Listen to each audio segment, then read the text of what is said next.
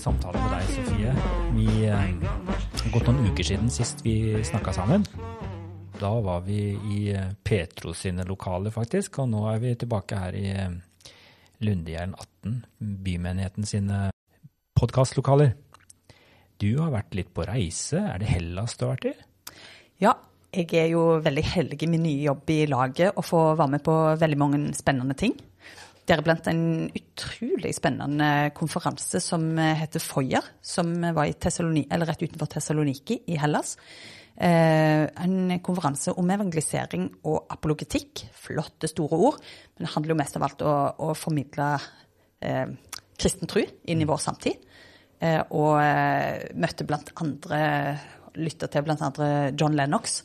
Ja. Eh, en gammel høvding virkelig i denne sammenheng, som egentlig tok initiativet til denne konferansen for, for mange år siden.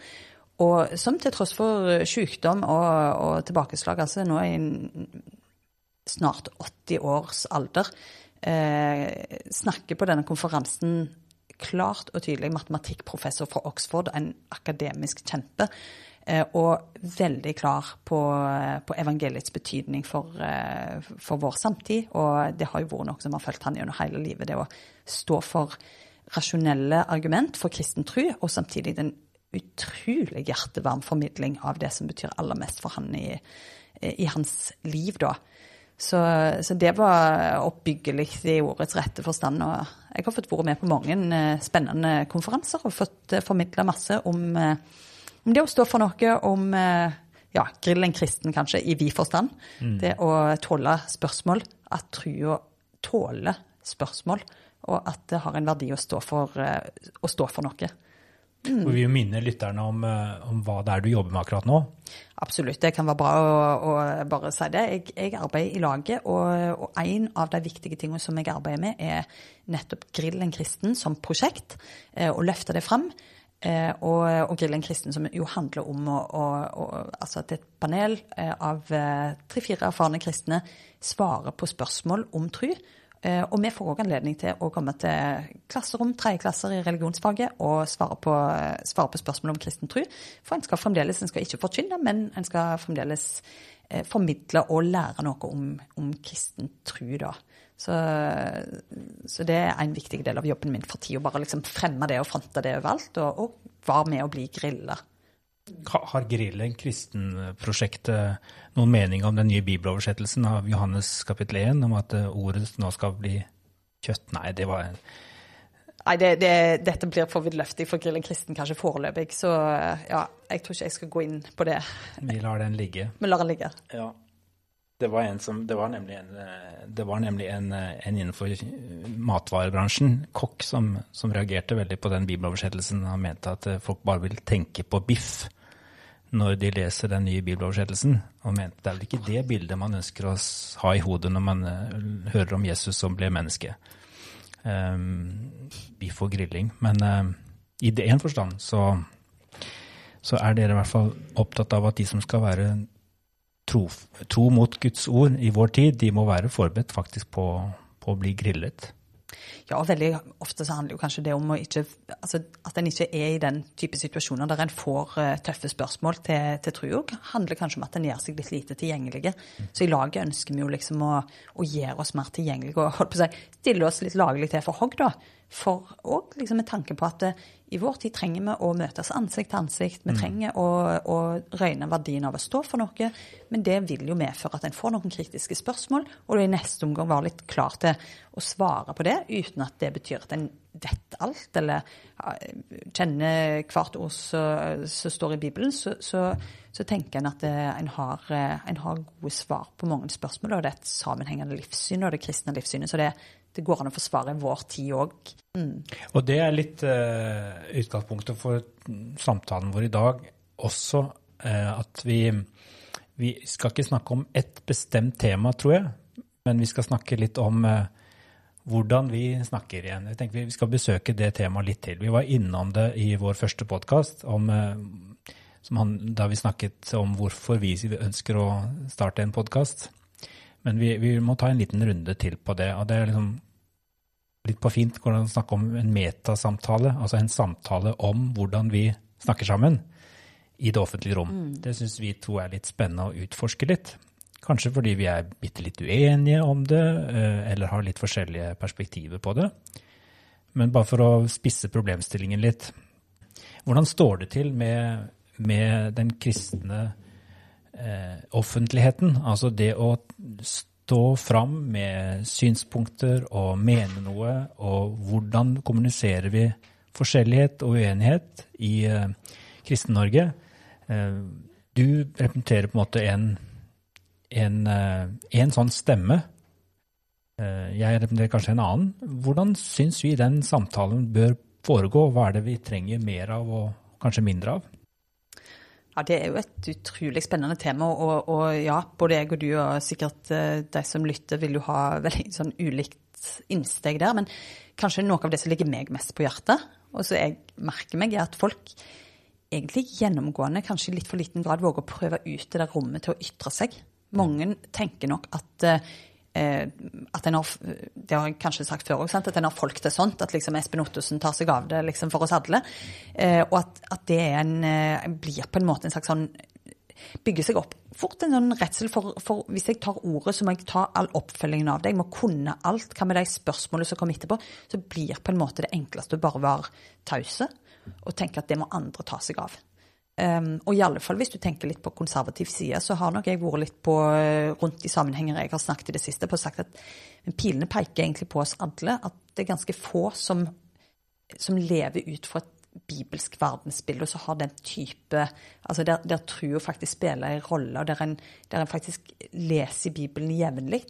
Og hvis en skal ha noen perspektiv ifra oss da, ut i samfunnet, så må en kanskje i større grad våge å, å, ta ordet og finne måter å gjøre det på, og våge å stå for noe òg om en får en del eh, spørsmål imot og blir utfordra, da. At en må våge å tåle litt mer av det. Mm. Ja, jeg lurer litt på hva det er som gjør at uh, vi er redde for å melde tydelig hva vi mener og hva vi står for. Um, jeg kan si litt for meg sjøl. I en del spørsmål og saker så kan jeg jo kjenne at eh, virkeligheten er begynt å bli ganske kompleks. Sånn at jeg, jeg, kan kjenne Det vil jeg kanskje ikke skrive og si noe om, for jeg er redd for at jeg rett og slett vil bli tatt for uh, manglende kunnskap. Uh, det gjelder faktisk flere av disse faglige samtalene rundt uh, ja, kjønn og ja, klima og til, til og med sånn Ukraina-konflikt og sånn. Jeg kan mene ganske sterkt, men så tenker jeg oi, men vet jeg egentlig nok? Og det mm. tror jeg kanskje der ligger det hos en del som egentlig er ganske sånn meningsbærende mennesker rundt uh, middagsbordet, men tør vi å Våger vi å stille dette fram for uh, offentlig oppmerksomhet? Um, er, vi, er vi kanskje litt for redde for å ta feil eller bli motsagt? Jeg tror, jeg tror, ofte det koker ned til det. Jeg, jeg ser det sjøl. Altså, jeg, jeg, kan jo bli konfrontert på Jeg er for eksempel, har jeg engasjert meg i mange teologiske diskusjoner uten å være teolog. Eh, vel vitende om at det er en god del spørsmål jeg kunne ha fått fra, fra eksperter som deg sjøl, som, som, kunne ha sett meg fast. Men så ønsker jeg å holde fast på det at vi vil ikke ha et, på en måte en totalt ekspertstyrt offentlig samtale der, der bare det såkalt perspektiv fra, fra ekspertene eller fra fagfolka som skal råde grunnen. Det var veldig interessant. Nylig var jeg på et seminar om, om nettopp det å, våge å være i media, da, for uh, spesielt mynter på konservative kristne. Der Vebjørn Selbekk sa en del ting om det, og, og faktisk se på det som en mulighet, i stedet for at det blir liksom noe en frykter at, at hvis media ringer, så er det litt sånn Han beskrev det som at da går alarmen liksom i, i menighetslokalet. Uh, mens at en heller ser kanskje mulighet til å forsyne samfunnssamtalen med perspektiv som ingen andre egentlig gidder å trekke inn der. Mens de er jo viktige for oss. At en, at en har en plass. Men jeg vet jo ikke hvordan du som teolog tenker om, om, det, om det Altså eh, når, når, folk som ikke er teologer, tar ord og liksom mener en masse, så, så er sikkert det utfordrende òg for folk som er teologer, og ser en annen sammenheng eh, i Altså sånn å ha en faglig innfallsvinkel til det, da. Men jeg tror jo allikevel Ja, jeg vet ikke hva du tenker om det, men innenfor ekspertvelde og sånn også, så tenker jeg at veldig ofte så kommer man i noen sånne bekreftelsesfeller. Vi, vi blir vant til å tenke at uh, det er det man pleier å si når man leser uh, Paulus nå til dags, eller forskningen har vel kommet, og så viser det seg jo at kanskje har man ikke så veldig sikre indisier som man tror, men et helt forskningsmiljø begynner å gå i samme retning. Og da kan det av og til være sånn at det er Det er litt sånn keiserens nye klær, som du har sagt. At det er et, et barn eller et vanlig bibellesende menneske, kanskje ikke akademisk, da, for å si det sånn, som uh, faktisk sier men uh, Han er jo naken, han som går gjennom gatene. Dette her er, det er ikke hold i det dere sier, mm. uh, men alle står og sier det samme. For en tid tilbake så skrev du, Sofie, en, en kommentar i Vårt Land med overskriften 'Konfliktfritt kristenideal', altså med spørsmålstegn etter. Og da tok du utgangspunkt i uh, noe som skjedde for 100 år siden, og det er vel ikke alle som er like inne i det, men det, det som heter Karlmeiergate-møtet.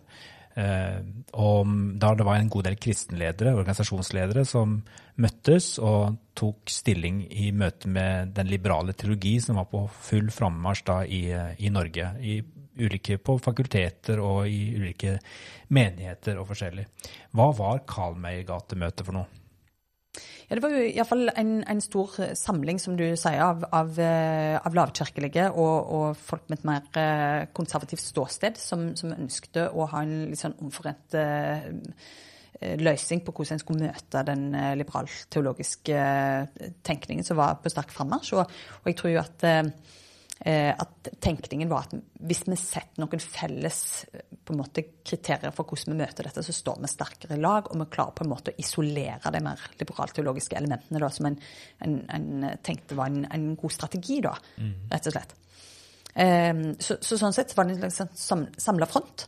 Um, og det kokte jo ut i det, eller det møtet det, det kokte jo ned til at en, fikk et par punkt der en liksom bestemte seg vel i korte trekk for at en ikke ønskte å, å ha samarbeid med altså En setter en veldig sånn tydelig skille. og så at det, De som representerer en liberal teologisk holdning i en del spørsmål, ønsker en ikke å samarbeide med. Sånn at en trakk liksom et tydelig skille der, da. Ja, det handla vel eh, i praksis ofte om eh, talerstol, altså at man skulle, hvem man kunne slippe til yes. på sine talerstoler. Uh, og noen vil jo si da nå i ettertid at det var en boikott av bestemte forkynnere og enkeltpersoner. Eh, det var, du, det var, det du skrev, at du likte ikke eh, den karakteristikken. Eh, boikott det hørtes fort litt for strategisk ut, sa du. og du opplevde, Er det nødvendig strategi, dette her? Si litt om hva du mente om det. Nei, altså jeg tror jo at um, at, at, dette her kommer fra en, rett og slett en uro for uh, altså, sånn, hva skal jeg si, ektefølt uro for at uh, Bibelen ikke lenger hadde en autoritet. Og at det ble veldig mange forskjellige synspunkt, i stedet for at en heller ikke konsulterte Bibelen og tenkte på at det er faktisk en reell autoritet. og vi må, eh, At det blir det viktigste for oss. Og så kan det selvsagt se litt ulikt ut. Eh, men at allikevel anliggende var det samme for alle som var der. At en ønsker å ta Bibelen på alvor. Da, da er jo ikke det en sånn negativt definert. Det er liksom for at vi ønsker å boikotte. Altså en ønsker å verne om eh, det som er integriteten for mm. Guds folk, og som hadde vært liksom det eh, en hadde gått på tidligere òg, er at en prøver ting på Guds ord og er opptatt av, av det som er en operativ størrelse inni, inni alle, altså inni det enkeltes liv og inni virksomheten en driver. Da. At en liksom ikke får det for, for masse på avstand i forhold til en ja, strategisk tenkning, eller hva det måtte være. da. Mm. Altså, Skulle vi ha samla oss og laget den typen møter i dag, er det det du egentlig tenker, eller tenker du at vår tid krever andre løsninger? Ja, altså jeg tenker jo kanskje at vår tid på sett og vis krever litt andre løsninger. Det er det flere som har vært inne på at det, at det blir Jeg tror jo heller ikke på å, å resirkulere løsninger fra en annen tid. Jeg tror ikke heller det er sånn at det var den gylne tida der en eh, altså Det er lett å tenke at alt var bedre før. Da hadde en liksom en, en god måte å, å, løse disse problemene. og Det er bare liksom å sette det rett inn i vår tid. Eh, det er jo altfor lettvint, helt åpenbart, og, og tidene har endret seg. Men jeg tror, jeg tror det å samles for på en måte og ikke minst forholde seg til hvor viktig er dette for oss. I hva grad våger vi å ta Kanskje i dag det mer handler om å ta litt støyten for å være upopulær på vegne av en del eh, synspunkt som en har, som en fremdeles opplever som, som, aktuelle med utgangspunkt i Bibelen, og det å forholde seg til Bibelen som autoritet. Eh, jeg tror jo fremdeles det å synliggjøre det og tydeliggjøre det har en enorm verdi. Jeg tror jo veldig fort at, en, at eh, ved å ikke gjøre det, og ved å heller kanskje bare tone inn i lag med andre synspunkt som er mer kanskje komfortable, så, så tror jeg jo en på en måte mister noe av det som, som gjør oss et annerledes folk. da. Kristne er jo på mange måter kanskje kalt det være annerledes. Ikke for å være kontrære, men, men det er jo heller ikke noen, gitt noen på en måte tenkning om at det er enkelt heller å leve som en kristen i hva som helst samtid. Nå kan jeg, jeg kan jo si litt om, eh, om sånn, min ryggmargsrefleks i møte med, med sånn type um, ja, ikke, vi tar ikke inn den og den taleren på vår talerstol. I praksis så tror jeg det skjer. Uh, F.eks. i min lokalmenighet, i bymenigheten Sandnes, så tror jeg nok at det er uh, det er ikke alle som får like lett tilgang til talerstolen vår, eller som blir invitert på Viken og forskjellig. Altså, vi vil jo ofte tenke at eh, Eller jeg som prest, eller vi som menighetsråd, vil nok ofte tenke det er uryddig å ha folk på en talerstol som direkte motsier det vi som menighet står for og tenker. Men det ligger en sånt, et men her, og det er vel en, en frykt for at eh, vi modellerer noe som også ja, blir, eh, blir, sånn det foregår både i familier og i mindre grupper, at vi, vi på en måte outsourcer uenigheten til eh, vår omverden og sier at det vi, de som står for noe og mener noe som er litt annerledes enn oss, eller til og med lærer annerledes enn oss, de kan man sikkert lese seg til eller høre om andre steder, men de skal slippe å bli eksponert for det i vår egen sammenheng. Uh, der har jeg kjent litt på at uh, Eh, jeg lurer på om vi gjør oss sjøl en bjørnetjeneste ved å skape måte litt sånn lydtette rom. Eh, her er, her er det som på en måte kan sies og menes fra vår talerstol. Eh, det er uryddig hvis vi slipper til for mange andre stemmer. Jeg, jeg har derfor tatt litt sånn Forsøkt meg litt på litt sånn type dialogiske prekener eller samtaler, ta med folk opp og, og få fram noen perspektiver. og Ikke nødvendigvis sånn at vi eh, all mulig uenighet skal fram på en, en, gudstjeneste, det mener jeg ikke. Men at du en, kan ha rom for temasamlinger. Og spørsmålet om eh, likekjønnet samliv er jo et sånt tema som eh, vi er åpne på i vår menighet. At vi har hatt et samlet eh, lederskap, en, en tanke om at i, i vår menighet så så står vi fast på at eh, selv om vi aksepterer å være i en kirke som har to lærer i dette spørsmålet, vi har på en måte avfunnet oss med det, så har vi likevel hevdet vår rett til å lære og undervise og praktisere det mindretallssynet som handlet om den klassiske måten å forstå samlivsspørsmålet på. Mm. Fører det til at å ikke snakke om den reelle uenigheten internt, og ikke slippe til de andre stemmene på talerstolen, gjør det at faktisk vi gjør oss sjøl en bjørntjeneste, og så plutselig så har eh, store grupper eh, endret syn og tenker annerledes og mener ja, ja, vi, her er vi konservative liksom i, i navnet, men egentlig mm. så er vi jo egentlig veldig enige med dere andre. Vi bare snakker ikke høyt om det. Og da har jeg sagt kanskje vi må begynne å snakke høyt om uenighet igjen. Og være frimodige på det som vi, vi som lederskap faktisk står på, og begrunne det og våge å bli prøvd på vårt standpunkt i en, eh, i en eh, åpen samtale, også innenfor våre egne vegger, ikke bare ute i media. Da.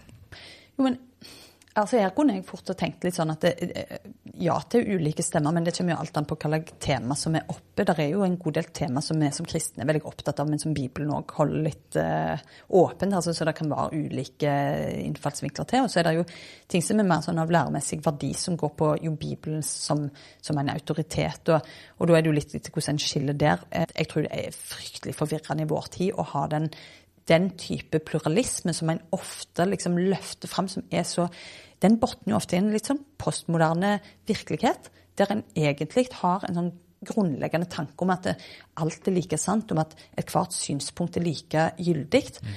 Det er jo en måte å nærme seg det til. Så jeg tror det er veldig besnærende for oss. Jeg tror i kristen sammenheng at det ikke er en eh, måte å forholde seg på som egentlig fører fram, eller fører til mer fred eller mer avklarthet når det gjelder forholdet vårt til, til den kristne trua og disse kjernen i den, og det å, å underordne seg eh, på en måte Guds ord da, som en autoritet i livet. For det er fremdeles såpass unormalt i vår samtid. Mm. Og eh, at, at det, det, er noe vi, jeg mener da, at vi må kjempe en kamp for. Mm. Eh, at, at, det skal være en realitet i våre sammenhenger. For ellers så blir det fort litt sånn Enhver er egentlig eh, sin egen eh, autoritet. Eh, og enhver er på en måte herre i eget liv. Men det er jo egentlig ikke det Bibelen lærer oss. Mm. Du, du, sier rett og slett at uh, vi kristne har lett for å bli litt for mye sånn barn av en postmoderne tid, der hvert enkelt individ skal liksom finne sin sannhet. Altså du, du, du tenker at det, det skal i større grad være mulig for et enkeltindivid å hvile i i det fellesskapet faktisk har sagt at vi står for og, og mener? Akkurat det tror jeg er en god måte å si det på. Og så vil jeg jo kanskje trekke litt tilbake. Akkurat nå er det jo den postmoderne måten å tenke på som gjør, eh, som forsyner oss med en del tenkning som iallfall jeg føler jeg er påvirka av sjøl, og som samfunnet vårt i veldig stor grad reflekterer. Men jeg tror jo den eh, jeg tror jo der er jo Bibelen spot on på hva som er mer sånn allmennmenneskelige problemstillinger. At vi nettopp med, med dras mot det var autoritet i eget liv. Det ligger ikke helt for oss ifra vår natur å underordne oss en høyere autoritet. Men samtidig så tror jeg det er veldig masse i Guds ord som taler for at det er nettopp da eh, vi finner hvile, når vi finner litt sånn Augustin, da. Altså at, at sjela mi er urolig til en finner hvile i deg. Mm. Og, og der, der, det tror jeg òg er et, et, bibelsk tema som gjennomsyrer Bibelen helt fra start til slutt. At, at mennesket stritter imot. Men men det er hvile å finne. Eh, og da handler det i veldig stor grad om å oppgi eh, vår måte, naturlige hang til være vår egen høyeste autoritet og, og avgjøre vår egen vei da, eh, i livet, men å, i stedet for å tenke at nei, Gud har en plan, han er min autoritet, jeg har noe å hvile i der. Er, jeg jeg syns jo det er en fantastisk historie, da, som er så mye bedre enn alle andre innenfor filosofi eller eh, livssyn. Mm. Eh, og nettopp derfor er jeg jo en kristen, egentlig. Eh, en kommer jo litt der. At det blir et veldig sånn eksistensielt eh, spørsmål òg, dette med, med autoritet. Mm. Mm. Og jeg tror du har rett i at fordi vi lever i den tiden vi lever i, eh, så er nok eh, fristelsen til å på en måte gjøre alt relativt, også i, i Bibelen, den er, den er, mye større enn kanskje var for 100 år siden. For nå, nå er vi vi har vokst opp med den derre Jo, men det er alltid mulig å se ting fra flere sider. Det er alltid noen som tenker annerledes. Og så, og så tror jo jeg fortsatt, sånn som du gjør, at, eh, at Bibelen er et, eh, et annerledes, en annerledes bok. Eh, den, den, det er mulig å finne sannheten i Bibelen. Jeg tror på en måte at det sikkert er mulig å Vi befinner oss på, på en skala der du har de som på en måte vil si Bibelen er jo er jo nødt, Vi må stille oss over Bibelen, for den har så mange feil og mangler at det er jo klart at vi må på en måte forstå den på våre premisser i dag. og er sånn kritisk når man åpner Bibelen. Og så, og så tror jeg det, vi befinner oss et eller annet sted på den skalaen eh, mot det vi kaller for å være konservativ. Jeg regner meg for å være en konservativ teolog. Um, men, men på et eller annet vis så ser jeg også at Bibelen uansett hvem det er som sier hva som står i Bibelen, så er vi fortolkere alle sammen. Eh, og Derfor så tror jeg på et fellesskap. Skal definere hvem er det som har eh, definisjonsretten til å sette foten ned og si sånn må det være. Mm. Men på et eller annet vis, selv når man fast, fastslo hva trosbekjennelsen skulle være, som var basert på Bibelen, så den apostoliske trosbekjennelsen ble på en måte stemt fram av et flertall for å avgrense seg mot det flertallet opplevde var bibelske eh, feil altså feiltolkning av Bibelen. Da. Hvis du går tilbake til de første århundrene, da man eh, fastslo eh, det som kanskje i dag er det viktigste av alt, nemlig, nemlig troen på en treenig Gud og på Jesus som sann Gud og sann menneske. Da var det jo i den tida eh, røster og folk som også brukte Bibelen, som på en måte mente å lese og tolke bestemte steder slik at f.eks. Jesus var, var skapt, en skapning, og ikke og ikke en del av treenigheten på den måten som jeg vil si heldigvis eh, Kirken sammen kom fram til. Det var jo noen som stemte det fram. Mm. Det er et fellesskap, ikke enkeltindivid, men et fellesskap som definerer og bestemmer. Vi er en del av en kirke i dag. Jeg tror både du og jeg fortsatt er medlem av Den norske kirke. der vi opplever å ha kommet til mindretall, og vi kjenner at eh, det er godt å lene seg til et større fellesskap, faktisk. Et mm. verdensvidt fellesskap som ikke er så ensidig i dette spørsmålet, eller så så, så, så, ofte så henter vi kanskje vår autoritet fra flere kristenstemmer i verden. Ja, og, men, men, men, at, men, at, likevel, mm. det koker vel likevel ned til at vi sammen leser Bibelen og lytter i lag, og som fellesskap sier dette tror vi Guds ord sier til oss, og at dette står fast fortsatt i dag. Mm. Og så tenker jeg det kanskje òg at, at, av og til så syns jeg det er litt godt å, å, å komme til Bibelen. Bare eh, Undersøkelser viser jo stadig vekk at, det, at til og med kristne leser veldig lite i Bibelen. Eh, og at det der er en slags Jeg er enig med deg som sier at det, det synes å være en slags bibelkrise i Vesten. Altså i, i, andre deler av verden som opplever forfølgelse, og der, der, eh, der kristne blir veldig hardt forfølgte, så, så opplever en jo en, en hunger etter, etter Bibelen mm. og, og, etter å få tak i bibler. Eh, til og med på plasser der det er lite lese- og skrivekunnskap, holdt jeg på å si, og der, der en skulle tro at alt sto imot det. Men, men, jeg tror nok at vi har en slags, eh, en slags eh, at det uh, har tørka litt ut hos oss når det gjelder den der hungeren etter, etter Guds ord, etter det at hver og en av de enkelt, kristne enkeltvis lærer seg å leve med å lese Bibelen, memorere Bibelen og har Guds ord som rett og slett som Eh, mat, som Bibelen egen, har som en egen metafor på, på, hva er Guds ord for oss. Jo, det er mat for oss. Mat for det indre mm. livet. Jeg tror det har kommet litt på avstand for en del som tenker at mange, mange ting handler om nettopp fortolkningen og alle de mellomliggende lag. Så sier ikke jeg nå at det ikke er av betydning, men det er akkurat som det har blitt veldig tydelig for meg at, at, det, at Guds ord kommer til ordet, mm. at det er utrolig viktig og helt avgjørende for Churchill sin, sin vitalitet rett og slett. Og det vil òg gjøre at, at, når du snakker om det med talerstolen og hvem som slipper til der, så vil myndige lekfolket det er bare myndig i den grad en kjenner til skriftene og kjenner til ordet og lever med ordet. Da vil en òg kunne sitte i, i, eh, i kirkebenkene og kunne ha en, en, oppfatning av om det en hører, faktisk samsvarer med det en leser eh, i, i, Guds ord. Og det, en, det blir en helt annen dynamikk med tanke på forkynnelsen, eh, tror jeg da. Eller et myndig lekfolk er ikke myndig i den grad det faktisk ikke kjenner sin bibel. Og det er jo mm. der det må begynne. At ja. vi faktisk eh, bruker Bibelen som et levende redskap for vår tro. Eh, som og tror og fullt og fast at det er faktisk mulig å finne kilder til, til nesten alle livets spørsmål eh, i Bibelen og i den fortellingen. Og bo i den, på en måte. Marineres mm. i evangeliene ukentlig og på en måte prøve å trenge inn i hva var det Jesus gjorde og sa, og hvordan var det han levde. Ja.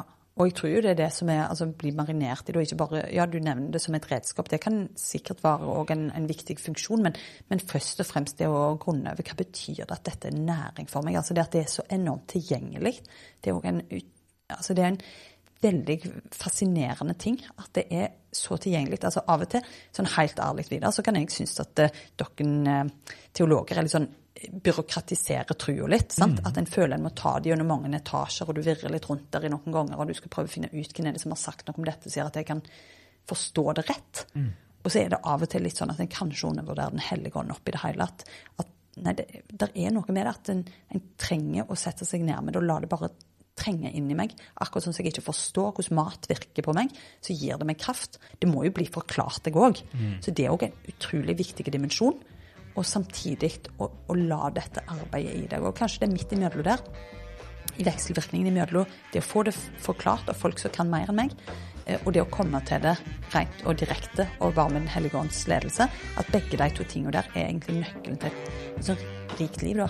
Eh, I, i, det, i den trua. At den blir veldig virkelig og noe som utgjør en faktisk forskjell på hvordan livet er vi landa på en sånn liten konklusjonssystem nå, og det var at uansett innfallsvinkel så trenger vi å, å, gå tilbake til Bibelen og bli kjent med den og bli glad i Bibelen.